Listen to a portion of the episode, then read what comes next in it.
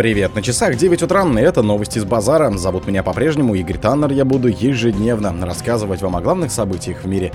Да что в мире, в России. Египет пригрозил Израилю приостановить мирный договор из-за ситуации в Газе. В оппозиции Молдавии предложили чаще выносить вотум недоверия правительству.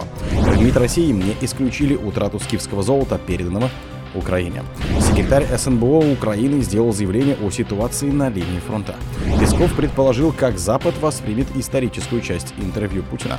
Трамп шокировал Белый дом важным заявлением о России.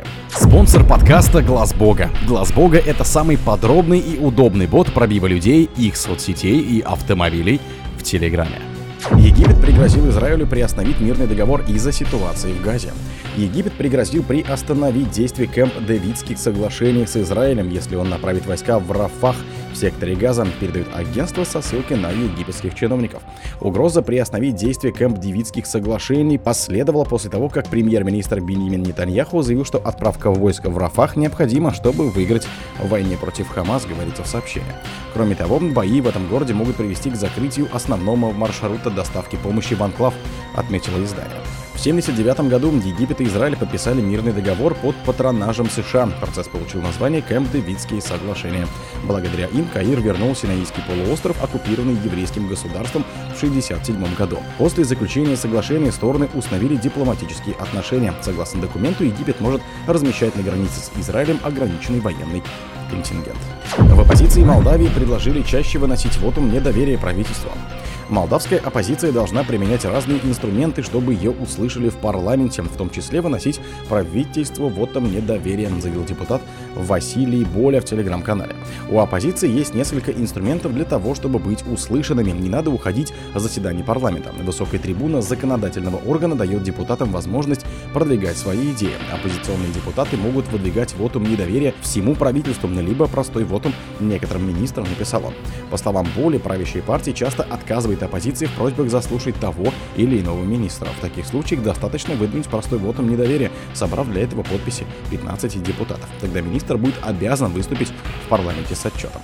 В МИД России не исключили утрату скифского золота, переданного Украине.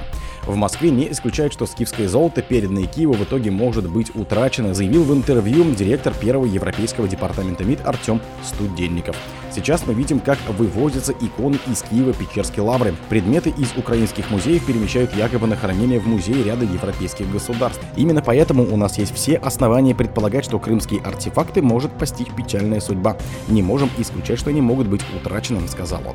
В 2013 году четыре крымских музея, Керченский историко-культурный заповедник, Центральный музей Тавриды, Бахчисарайский историко-культурный заповедник и Херсоно-Ставрический направили в Бонн, а потом в Амстердам выставку «Крым. Золотой остров Черном море». В 2014 году после воссоединения полуострова с Россией у Нидерландов возник вопрос, кому возвращать коллекцию. Секретарь СНБО Украины сделал заявление о ситуации на линии фронта. Секретарь Совета нацбезопасности и обороны в Украине Алексей Данилов в интервью португальского агентства признал, что ситуация на линии фронта очень сложная. Его слова переводит телеканал РТП. Причем, по словам Данилова, все может стать еще хуже, если Запад не увеличит поставки оружия и боеприпасов. Любое ожидание явно влияет на ситуацию, сказал он. Кроме того, секретарь СНБО охарактеризовал настроение в войсках. Если я скажу, что у всех высокая мотивация, то это будет ложное утверждение, признал он. 8 февраля президент Украины Владимир Зеленский отправил в отставку главкома ВСУ Валерия Залужного и назначил вместо него Александра Сырского, который до этого командовал сухопутными войсками. Ведущие западные СМИ обращают внимание на неоднозначную репутацию нового главкома. Его рассматривают как близкого сторонника Зеленского, но солдаты очень любят его за большие потери и прозвали «мясник» и «генерал 200». Песков предположил, как Запад воспримет историческую часть интервью Путина. Американская аудитория, скорее всего, с трудом воспримет историческую часть интервью президента Владимира Путина Такеру Карлсону, но специалистов она заинтересует, заявил пресс-секретарь главы государства Дмитрий Песков в беседе, фрагмент которой журналист Павел Зарубин опубликовал в телеграм-канале. Да, эта историческая часть наверняка будет очень тяжело восприниматься на Западе у западных зрителей и читателей. Там есть огромное количество специалистов по нашей стране, есть огромное количество историков, причем историков и в Восточной Европе, которая тоже будет очень живо и интересоваться наверняка. Поэтому своя аудитория у этой исторической части будет, высказал свое мнение Песков.